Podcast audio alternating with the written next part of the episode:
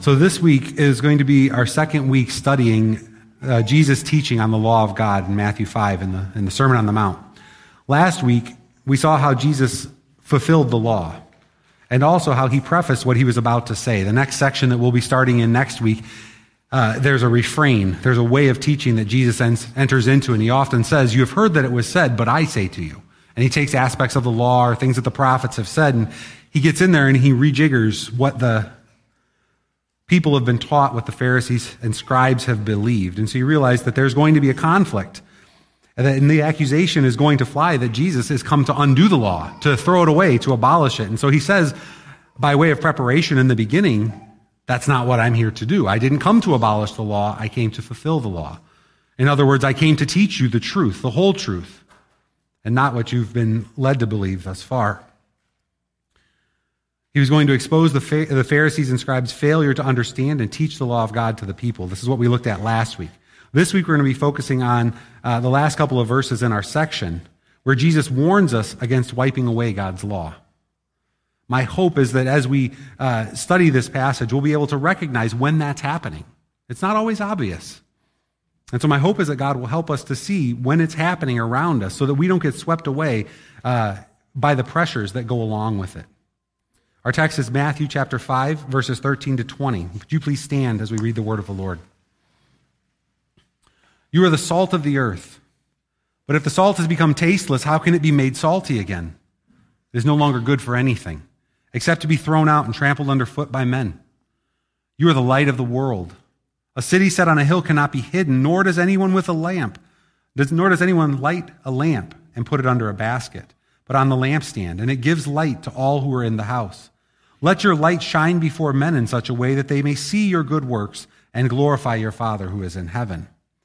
Do not think that I came to abolish the law or the prophets. I did not come to abolish, but to fulfill. For truly I say to you, until heaven and earth pass away, not the smallest letter or stroke shall pass from the law until all is accomplished. Whoever then annuls one of the least of these commandments and teaches others to do the same shall be called least in the kingdom of heaven. But whoever keeps and teaches them, he shall be called great in the kingdom of heaven. For I say to you that unless your righteousness surpasses that of the scribes and Pharisees, you will not enter the kingdom of heaven. This is the word of the Lord. You, may be seated. So, we're going to be focusing on the latter half of this passage where Jesus says, Whoever then annuls the least of these commandments and teaches others to do the same shall be called least in the kingdom of heaven. Now, annulment is a strange word. It's not a word that we use in our day to day language. Probably the only place that we've even heard this word used is in um, talk about Roman Catholics annulling marriages. And so, what does annulment mean? What does it mean to annul something? It means to loose or to release or dissolve. Okay? So, you should think about this word annulment as uh, in terms of breaking something free or having a constraint removed from it. Okay? You might think of a dog on a leash being let off the leash.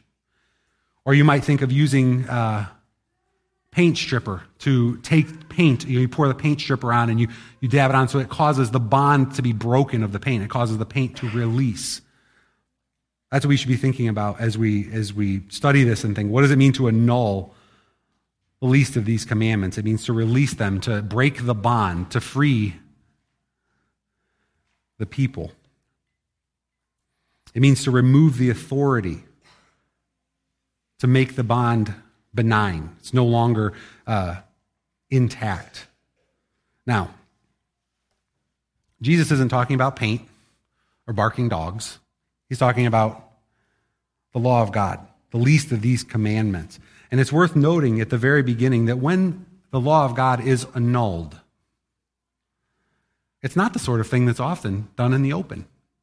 It's often done quietly, secretly, slowly, while maintaining a display of obedience. It's not until much later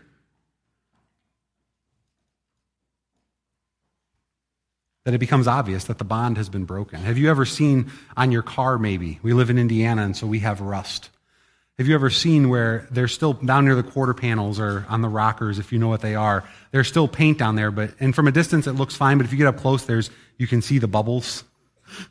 What's going on underneath those? What's that? Those bubbles? Did they come from the factory that way? No, it didn't come from the factory that way. What's going on underneath that paint? Indiana salt is going on underneath that paint. Rust is going on underneath that paint. Now, how long does rust have to work before it delaminates and causes the metal to fail? Does it happen quickly? No, it doesn't happen quickly. It takes oftentimes years. And so, what I want you to know from the very beginning is that when someone, the people that Jesus is warning against here, those who would annul the least of these commandments, it's not the sort of thing that's done wide out in the open for everyone to see. It's not like, oh, I can see what's going on. It's a, it, it works like the rust works. Okay? It works hidden, it's behind a facade of health, of paint, of integrity. And what that means is that it makes it hard to see when it's happening. If someone were to stand up and say, you can just don't have to worry about the law of God anymore, it doesn't matter for us, we're Christians. All that stuff in the Old Testament where God told his people to do things, uh, none of that, just that, that we are, we are no longer, that's just not our business. All of our eyebrows would go up and we'd be like, I think you misunderstand something. I think something's wrong with the way you're processing all of this. And so it shouldn't surprise us that that's not how it actually gets done, especially not in the beginning.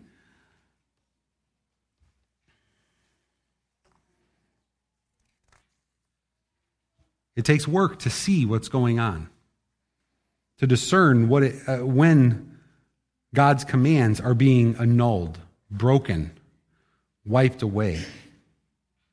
It happens very quietly. It can be very subtle. It's often happening not by what is being said, but by what is not being said. I've said before to you guys, it's not hard to say true things or good things, honest things. It's, it's, it's not hard to say the truth. And, and we come away saying, well, they had a lot of good things to say. The question is not, did they say some helpful things? The question is, did they say the hard things that were helpful, that would have been most helpful?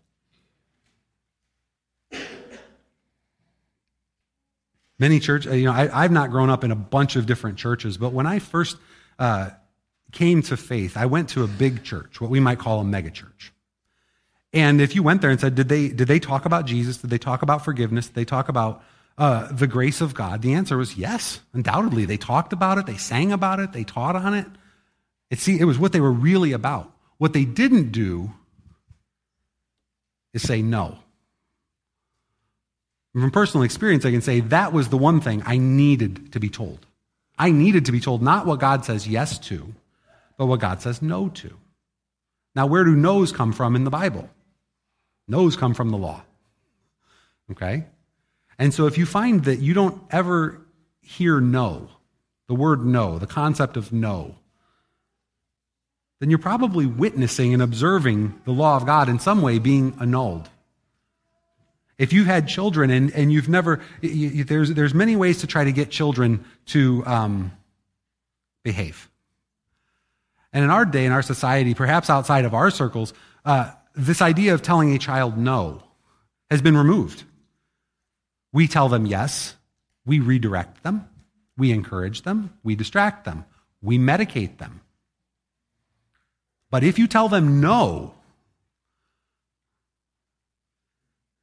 you'll catch the eye of somebody. Have you ever been in the store and just thought, I know what's wrong with that child? He needs to be told no. She needs to be told no.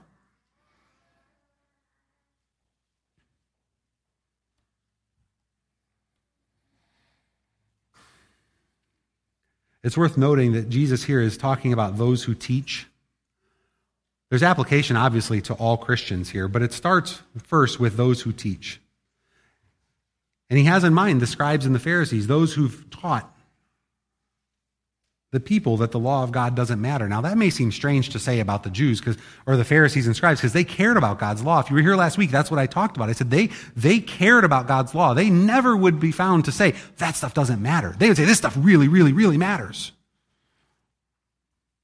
But Jesus here very directly is accusing them of having set aside the law of God. In another place, he says, he says, You tithe your mint and cumin, but you neglect the weightier matters of the law.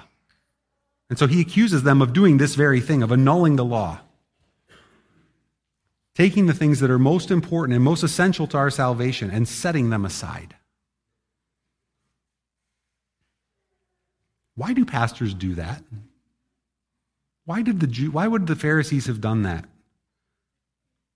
Is it just because it's is it just bad faith? Just they don't know.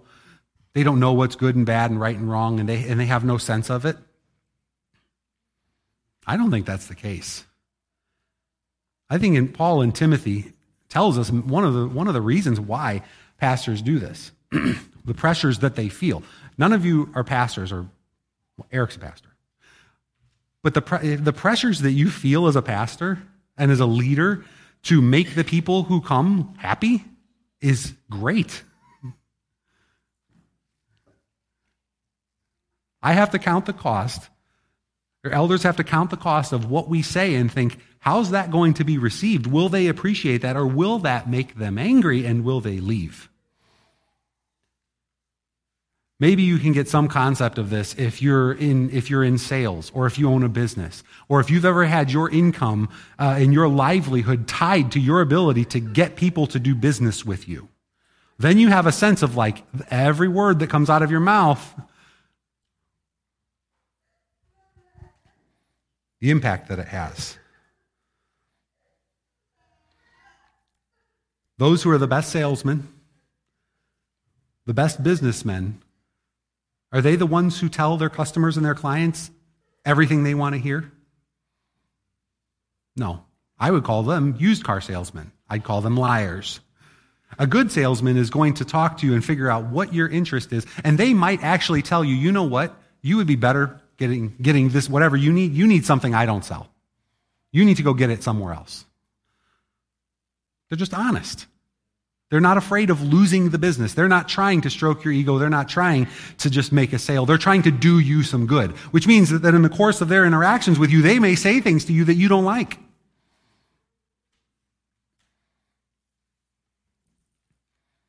They may say things to you like, you can't afford it. I don't think, I'm supposed to sell you this thing, but I don't think you should buy it because you can't afford it. And the reason you can't afford it is because whatever reasons you've told him about your financial situation, right? I've got Luis back here smiling at me because Luis is the guy I'm thinking about with sales. He's the, he's, he's the placeholder in my head. And if you guys know Luis, you know that he'll tell you, you're, he'll tell you all of this stuff. And that's what makes him a good salesman. Does Luis upset you from time to time? If you have to do business with him, the answer is yes, he will. He will frustrate you to no end. He'll give you homework. He'll make you go do things. He'll tell you no. But as a result of it, you trust him. I trust him because I know that he'll be honest with me. Now, does Luis not, is he just impervious to the pressures of sales? No. I'm sure Luis is very aware of that fact.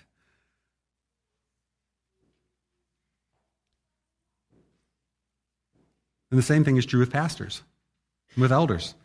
They feel the pressure to please people. Paul tells in Timothy, he says, There will come a time when they will no longer endure sound doctrine, but desiring to have their ears tickled, will accumulate for themselves what? Teachers in accordance with their own desires. And so Paul tells us there's an incredible pressure that the people will put on the, on the preachers to say what they want to hear. So then I'm left asking, do you want to be told no? Some of us say, well, yes, I know I want to be told no. And I say, okay, fine.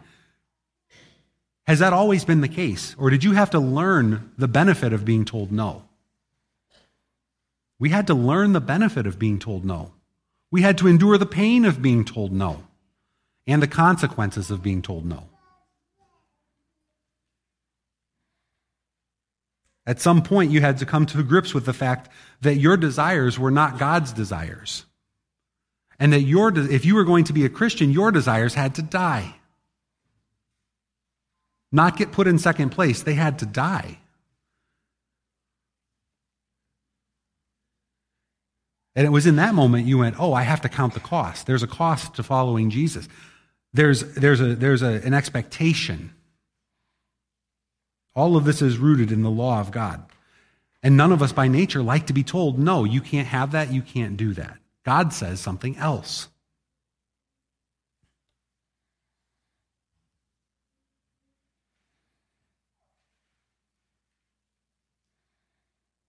I don't know that the pastors of today are all that different from the scribes and Pharisees in terms of the pressures they felt, are all that different from the scribes and Pharisees. If you tell people what they want to hear, there is a benefit to doing it. Trust, uh, allegiance, support. Those things flow from people being happy with you. If you don't believe me, I'd just ask you, what do people do when they don't like what the pastor or the church has to say? They leave and they take their money with them. And they take, and they take their, their, bad, their slander and their frustration and they, tell, they, they put it out to whoever will listen. And so there's quite a bit of pressure to annul the commandments of God, to take them and say, you know, these aren't the popular things to say anymore.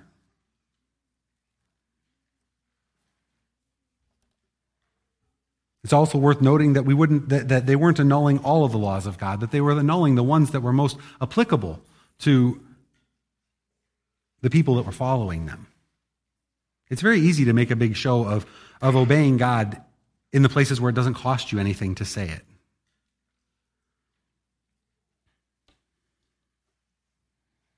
The measure of, of faithfulness would be will they tell me the truth that I need to hear? Will they take the law of God and tell me what where it says no to me? Will they do it because they love me? Will they do it because they want to see me protected? Or do they care more about what I think of them than what God's word says? We need men who will protect God's sheep. And we need congregations who don't punish their pastors and elders for doing that work. This is sort of the recipe for the annulment of God's law. All of us would like peace. All of us would like comfort. All of us would like to be able to go along and get to get along without having the discomfort of, but God says, but the Lord said. That's sin. You may not do that and call yourself a Christian. That's the sort of thing that will land you in hell.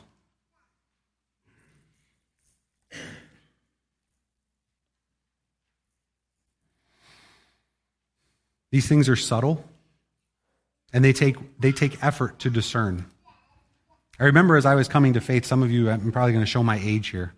Um, way back when uh, Hurricane Katrina went through New Orleans and flooded the city and just caused all kinds of damage, mid 2000s.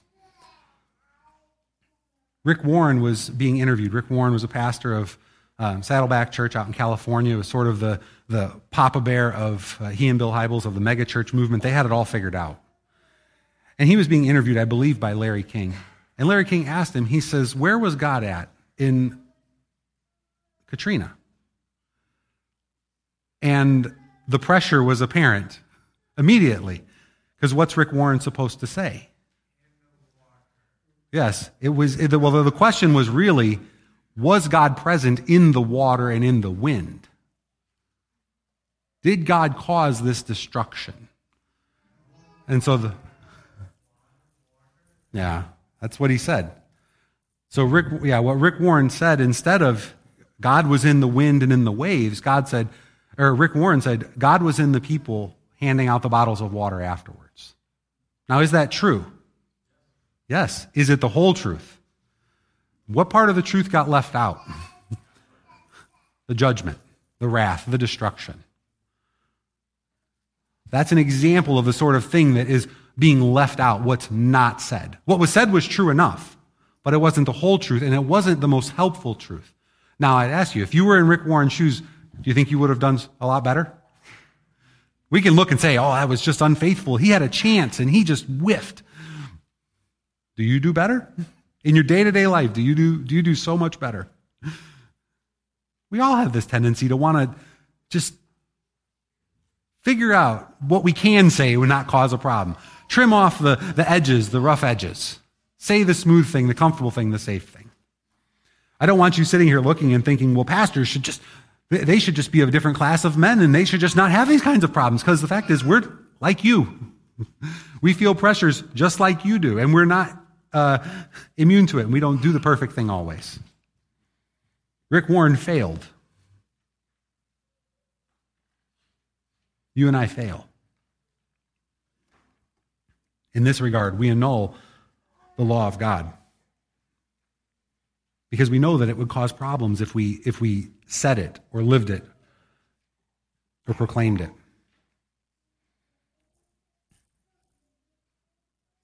What else did Rick Warren do as taking him as an example? What was the effect of him saying what he said? Or maybe a better way to ask the question is Was his failure apparent to everybody? No. His failure wasn't apparent to everybody. In fact, what he said was not seen as a failure at all, but as a triumph that he found a way to thread the needle of God's grace and kindness and goodness through the worst hurricane that's ever hit that space. And we thought, this guy is good at communicating. He has figured it out. How, in the face of, of a devastating hurricane, to just avoid any of the discomfort, we should learn from him. And many men did. And that's what Jesus warns against here. He says that, that these men, those who annul the least of these commandments, and teach others to do the same, you have to realize that when you speak, other people are listening and you're teaching them. You're teaching them. What was going on in, in Rick Warren's heart? I don't know exactly. I wasn't there, but I can tell you what would have been going on in my heart if I had been the guy having to answer the question. The question that would have been plastered across my mind was am I going to am I willing to suffer the outrage of saying what's true? Or am I going to be ashamed of what God did? Am I going to be ashamed of Jesus? The things he says, the things he does, the things he requires. I'll tell you, I'll pull the curtain back a little bit and I'll tell you just a story about the pressures that we feel, okay? Our assurance or our uh, call to confession this morning, right? Jesus says, You hypocrites, rightly did Isaiah prophesy about you. These people draw near to me with their lips, but their hearts are far from me. I got a call this week about that thing, and the question was, should we use that in our congregation? And what was I being asked? Will the people be offended and upset with us if if you you know and and, and the question was you're the guy who's going to have to say it. Are you willing to say that to those people? You hypocrites. Are you willing to say that to them? Do you think you're going to ruffle feathers? Do you think that's wrong? Or should we just leave that part off where they're called hypocrites and we'll just the example of the hypocrisy this people draws near to me with their lips but but their hearts are far from me should we have that very first line that was the question so i got the phone call you willing to say this to the congregation? And I had to answer the question, right? Do I want to stand up in front of all of you and call you hypocrites? Does that sound like fun? You think I get my, I get my kicks out of saying things like that? I felt the pressure to not say it. It's like, well, I could pray in such a way. I could like pray about hypocrisy and the people would learn that maybe that thing about their lips saying good things, but their heart doing bad things, maybe they figure out that that's hypocrisy. And so I just said to John, who was the one asking me the question, John Klug, I said, just leave it in. Jesus said it to, to the, Jesus said it, why wouldn't we say it? But it took faith for me to be willing to say it. And am I so different than you? Am I the only one who feels those pressures? Am I the only one who fails? That time I didn't fail. I don't plan the worship service. John Klug plans the worship service. And so he hands me the things I'm supposed to say in terms of the call to confession and the assurance of pardon and that sort of stuff. So he realized I'm creating a problem for my pastor. I may, I may be causing a ruckus on the weekend I'm gone, and so I'm going to ask him about it. John was sensitive to this, this idea of like, is this an okay thing to say? Do you realize what you're going to have to say? That sort of thing's all around us. Now, I won't ask for a show of hands, but did anyone get offended when they were called a hypocrite? Did anyone think that's not true of me? I'm not really that bad. I mean well. Or did you hear it? Did you hear that, that Jesus said, You hypocrites, you say one thing and your hearts want something different? I felt it, in part because John pointed it out to me. And so I'll point it out to you. The temptation to wipe away and to lessen, to dull the edge of the commands of God is all around us. And when we do it, we teach those around us to do the same thing.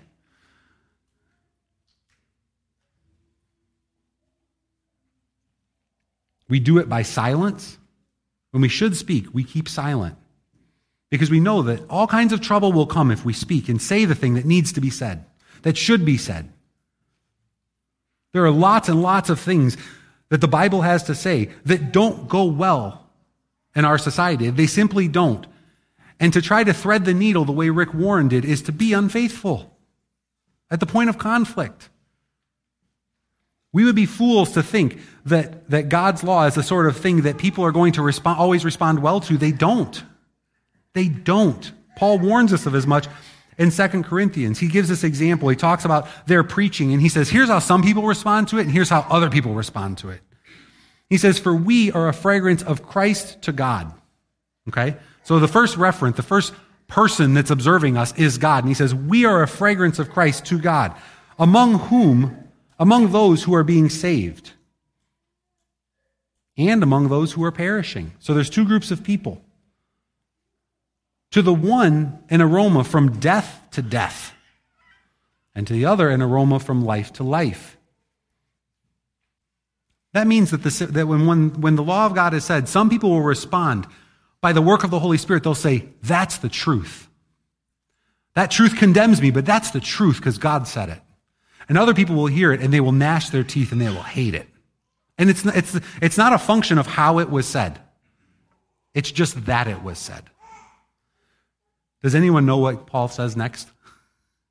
I didn't know until I read it. But he addressed exactly what I thought. It's exactly right. Who's adequate for these things? And who is adequate for these things? Like, here you are. Some people are going to love it. Some people are going to hate it. And who's adequate to speak about these things? For we are not like the many peddling the word of God, but as from sincerity, but as from God, we speak in Christ in the sight of God. Paul understood this pressure. He understood the response of loving God's law. Some people are going to love it, some people are going to hate it. Are you adequate for these things? Or do you just peddle the word of God? Are you the salesman who just wants to close the deal?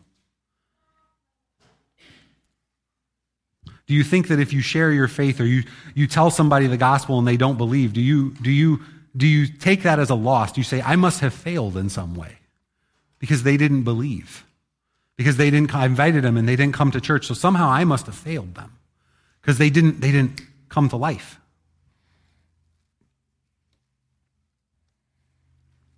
It's not always a, maybe there was a failure, but the fact that they didn't all say yes and amen doesn't mean necessarily that you failed. Not everyone responds with faith.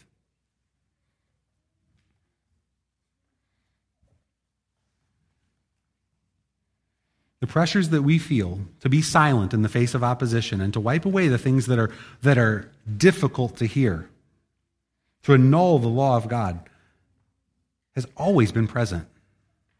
Has always been present.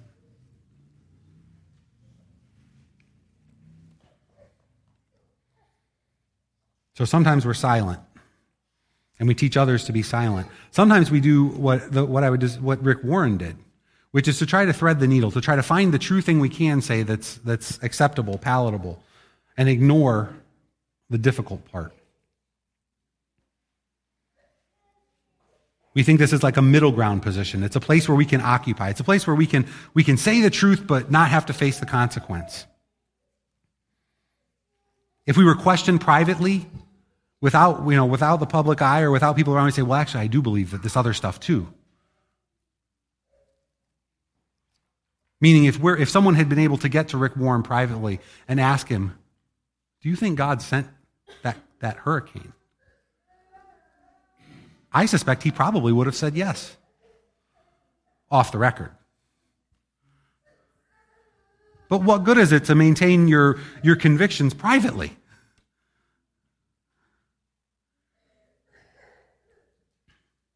Former President Jimmy Carter said he was a Christian. This, you know, Jimmy Carter was president before the vast majority of you were alive. He was personally opposed to abortion. But he wouldn't let his personal faith impact his public policy. But I say, well, what good are you then? What good are you? You're teaching everyone else that this is a place where we can be, how we can behave and things we can say, and you can call it faithfulness.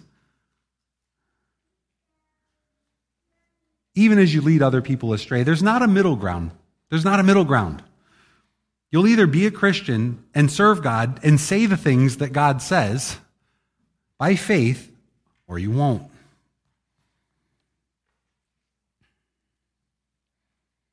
There's not a demilitarized zone where we can hold on to the truths privately while refusing to acknowledge them publicly.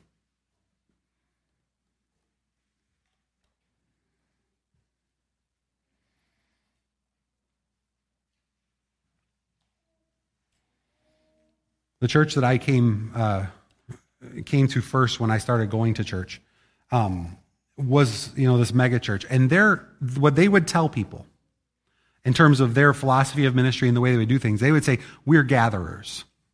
That's our job. We gather people. We're good at gathering. That's why we have lots of people here. What we, what we want to do is we want to get them in, we want to get them to come to faith. And then we want them to go, you know, then, then what we expect is that they're going to go into smaller churches or other churches for actual discipleship. This is what they would say, which may seem strange to you because you're like, well, then why are all these people here? Why, they're not going anywhere. You're not plugging them into other churches. I don't think they were being entirely honest with, with their desires. I think it was their way of negotiating the fact that they didn't do discipleship. They didn't actually teach people what God's law said. And so they said, well, what we want is for when they want to go deeper and they want to get into the harder, more meaty uh, portions of Scripture, they can go somewhere. That, that's not our emphasis. That's not what we do best.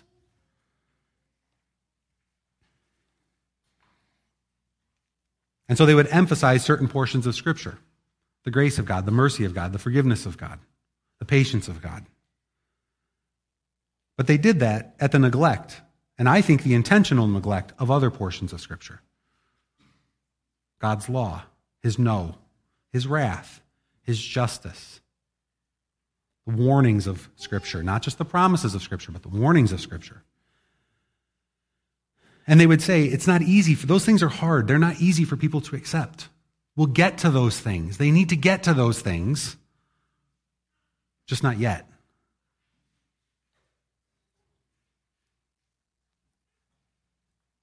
They're babies in Christ. And it is true, babes in Christ are like babes in arms. They need milk. It's what they can handle, that's what they can digest. But the goal of a baby, if you have a baby, is that at some point they'll get to eating real food. At some point, right? that at some point they'll get off of milk. The problem in the church is that oftentimes we never get past the milk. I have these dilemmas that I have in, in my head as a pastor of, of, a congregation and wanting to see the church grow and wanting to see people ministered to and trying to figure out what type of sermons I should preach. I really do enjoy preaching, and I really don't like trying to figure out what I'm supposed to preach about. Because I'm like, well, if I say that, like, if there's if there are visitors here, or there are new believers, or there are people who haven't uh, aren't accustomed to God's no, they're going to come here and they're going to hate it because no one's ever taught them the, the whole counsel of God. And I'm like, I don't want them to leave because of that. Well, maybe I should just say the yes and kind of downplay the no. And then I think, but well, what about the people who come every week?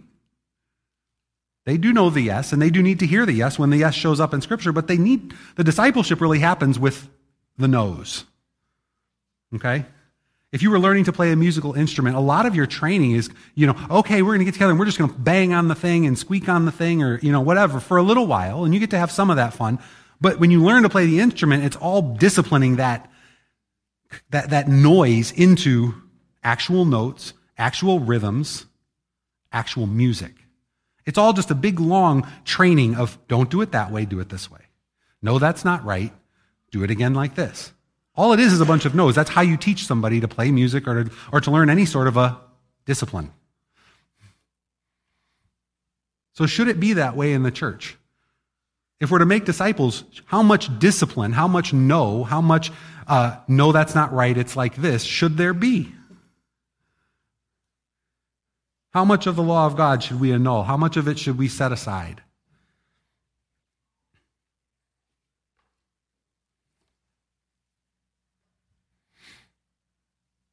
It makes me think of King Josiah when he discovered the law of God. You know, been buried, hidden away in the temple. No one had ever, he hadn't studied it, hadn't read it. It was just squirreled away somewhere. And he finds it and he reads this thing. he's like, whoa, what did Josiah go do? He set off on a campaign to acclimate all of the people to what was about to happen for a good long while and brought them up to speed. Some of you may not know the story, but King Josiah, who was a boy, he went on a campaign to smash and tear down all of the idols. He's just like, God's word says this. We have to, we, what are we doing?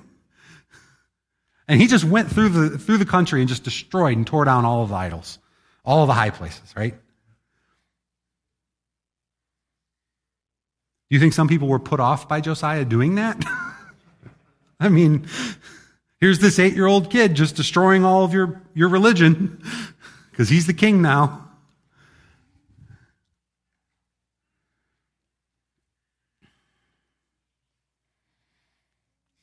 Hebrews warns us against this idea of staying on milk and always, always, uh, we'll get to it.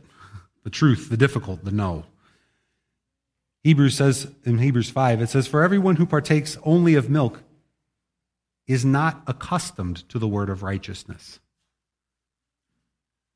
Should people, and, and, and you, the question is, should people be accustomed to the word of righteousness? Do they, do they need to become accustomed to the word of righteousness? The answer is yes. And he says, but babies are not accustomed to the word of righteousness. They're not accustomed to the truth. Why? For he is an infant. But solid food is for the mature, who, because of practice, have their senses trained to discern good and evil. And so, in my mind, when I think about the law of God and about saying no and about uh, our church and what I should preach on, I think, how do you be, how do you get people to solid food? I have a profound answer. You feed it to them. How do you teach your baby to eat? You, you start giving them the food. And what do the kids do with the food? If you have a baby, what do they do when you put a spoon in their mouth? They go, right? And they, you know, this is what little babies do. And you're left being like, and every parent, especially with their firstborn, they're like, is this worth it? This is, it's just a mess, and they don't eat, and then we have to make them a bottle anyway, or we have to nurse them anywhere, whatever. Like, we do all this work, and they just spit it out and puke it up and smear it all over the place and throw it on the floor.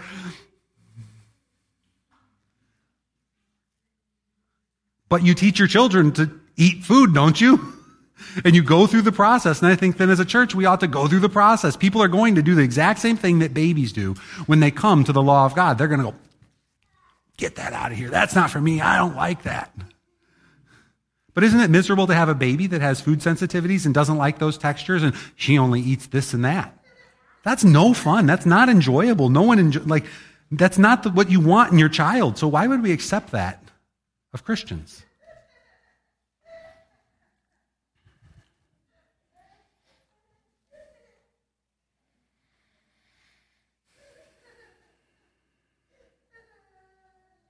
We should want people, we should want to be ourselves accustomed to the law of God. When we read it and we come across passages that are offensive to our flesh, we want to be trained and disciplined and well practiced in saying, I'm the one who's wrong here.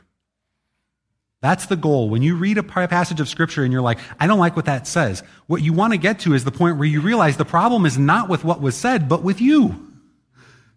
You say, This is God's word. This is his law. These are his prophets. And I'm sitting in judgment of them as though I know better? What a fool. I'm a fool. I need to figure out what's going on here and why God's doing these sorts of things because he doesn't do anything wrong. How will we ever get to that point, ask those questions, and wrestle through those difficulties if we take the law of God and we just set it aside and say, well, it doesn't matter to us anymore? Just milk, just dessert. What's the consequence of us teaching those around us to do the same? What will become of our children?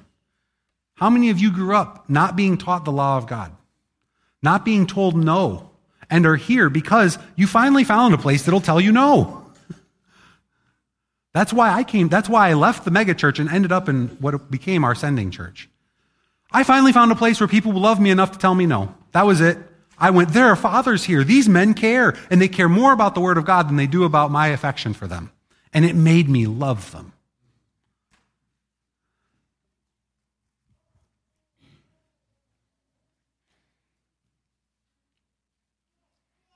Our children need to be told no. We need to be told no. We need to hear the law of God. We need to read it. We need to study it. We need to understand it.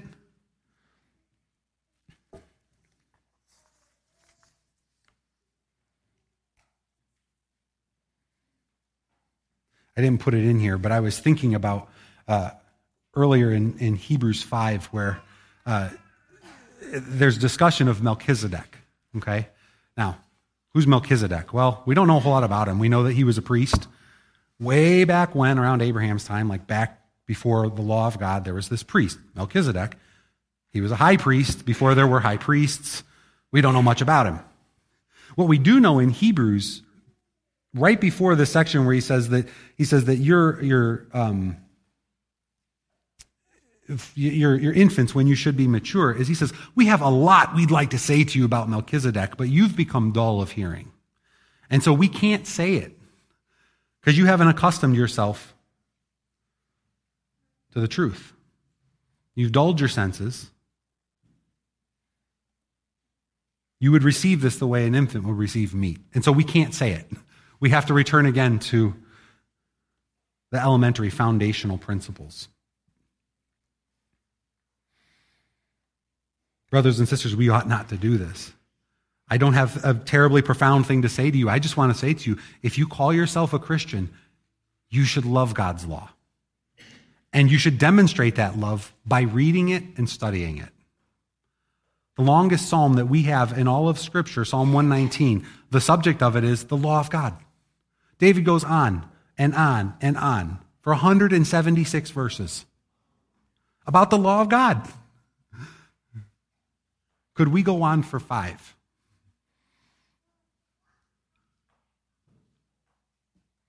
In time, I hope we sure can.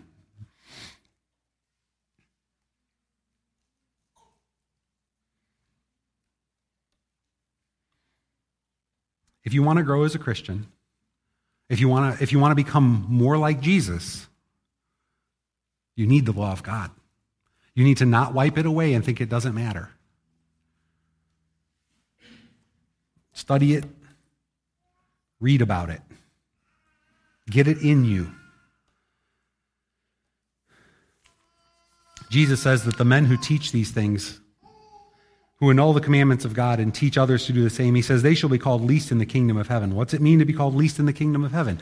It means unworthy to bear the name of Christ.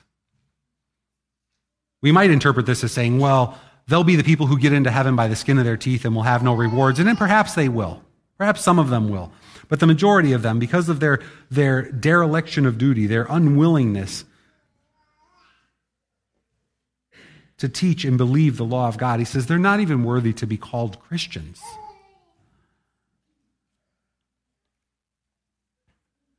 They shall be least in the kingdom of heaven.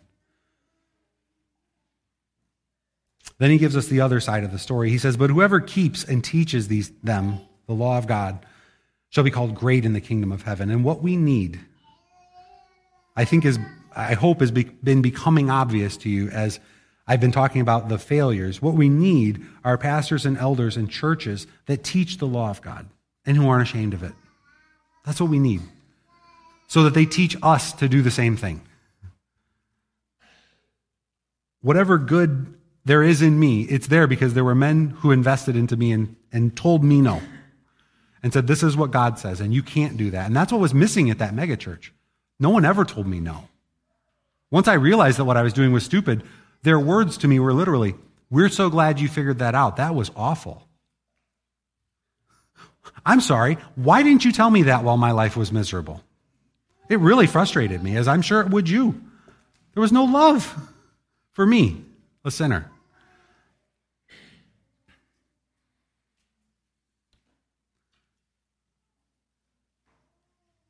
You need men and women in your life who teach you to obey God. You need it. Your soul needs it. You'll find no greater friend, no greater father or mother than one that will tell you what God requires of you and lead you to Christ and through faith in Him on to the obedience that He requires. This isn't easy to be the one teaching. It's not easy to be the one hearing. I can say that those who said no to me did me a, did me a great service, but I would be not telling you the whole story if I didn't say there were times I hated it. I did not like being told no. I did not like being told you may not. In the moment, anyway, in time, I came to love them for it. But in the moment, it was unpleasant. And we need this throughout our whole lives. It's a lifetime of work. I'm not giving you a checklist. I said last week, I almost felt silly saying to you at the end of the sermon, what you need to do is you need to read the Pentateuch and you need to memorize the Ten Commandments. And I thought about asking you, so who did it this week? Who read all five books of Moses and who memorized the Ten Commandments this week? It's like, uh, unless you had a really good start on the Ten Commandments already, I bet we, did, I bet, I bet precious few of us did accomplish either one of those things this week. Now, was I being manipulative or mean or heavy handed by saying that this is what you should do? No. I'm just saying the work's more than a week's long worth of work. And so again, I say to you, you have to get the law of God into you. And you're not going to have it done by next week. And that's okay. You're not going to have it done by this time next year. You're not going to have it done 10 years from now. But you need to be putting it into you, getting it into you. You want men and women around you who teach you these things. You want to be the sort of men and women that teach others. This last week, we've had, I've had uh, the occasion to think about death a few times. I've had a few people, uh, a few funerals. I went, went to one. I had a dear friend call me this last week, a few days ago, and just said to me, he, he called me, he never calls me, he's a pastor here in town. Love him dearly. And he called me and said, I just want to tell you I love you and thank you for your ministry and it's been so wonderful. And I'm like, what, what are you talking about, dude? like, what? And he says, well, I'm, I'm very ill. And so what I realized is he was calling to say goodbye. He's calling to say, I'm dying. I said, how long? I don't know what's wrong with him. I never asked, what, what's wrong? He just called to tell me he's very ill and to encourage me in the work. I said, how long? And he says, months, maybe weeks. And I said to him, you know, I thought often when I'm on, he's pastors a church over on the east side of town. I said, every time I drive by on 70, I think I should go down and visit you. And then I think he's up to his eyeballs loving people. He doesn't, he's not sitting in his office with nothing to do. He's loving people and caring for them and leading them to Christ. And he said, Yeah, that's what I've been doing. and it's true of him. And when God calls him home, there will be a mark left by his ministry. Scads and scads of people who say, That man led me to the Lord and taught me what it meant to be a Christian. We need those people in our lives. We need to become those people in others' lives.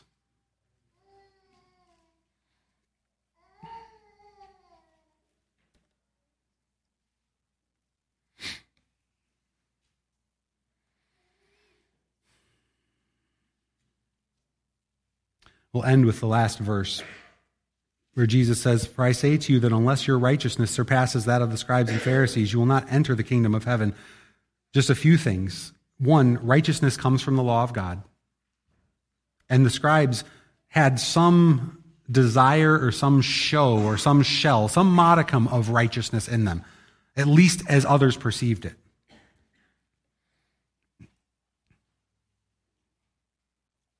They honored God with their lips, but their hearts were far from Him.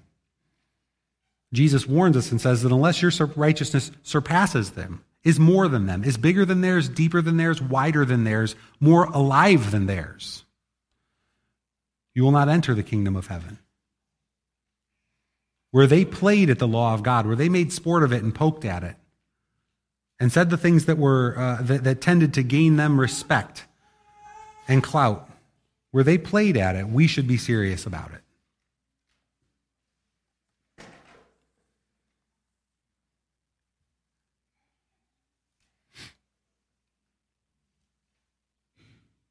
There's far too much acceptance in the church today of ease and comfort and laugh, laughter, and um, everything's just comfortable all the time. Now, do I want everything to be heavy and weighty and uh, miserable to bear? No. But after all, you know, it is true that we're talking about heaven and hell and in our eternal souls. And it's not the sort of thing we should just laugh about and laugh off on a regular basis. It's important stuff. At some point, we'll realize it's very important stuff. When we come to our final days, we'll realize it was very important stuff. And we would do well to remember that now before we come to then.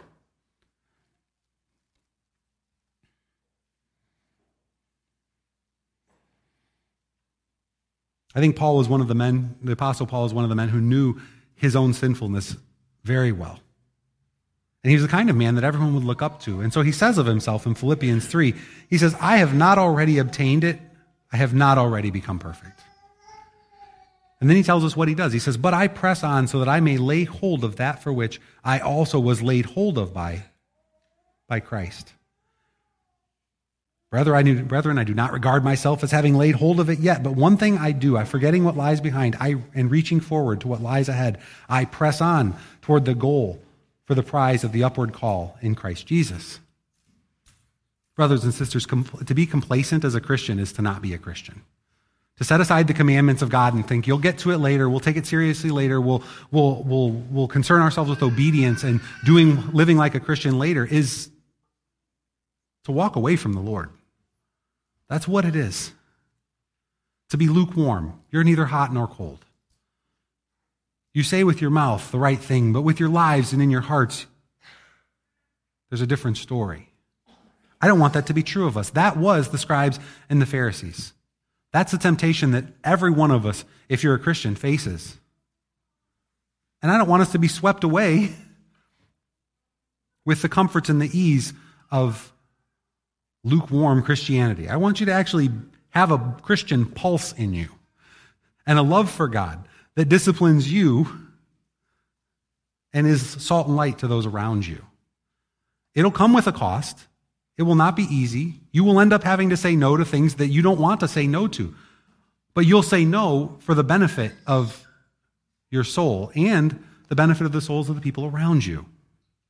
It's possible to teach people to neglect the Word of God. It's also possible to teach them to take it seriously, to care about it to treasure it, to store it up in their hearts, to, to, to live according to it.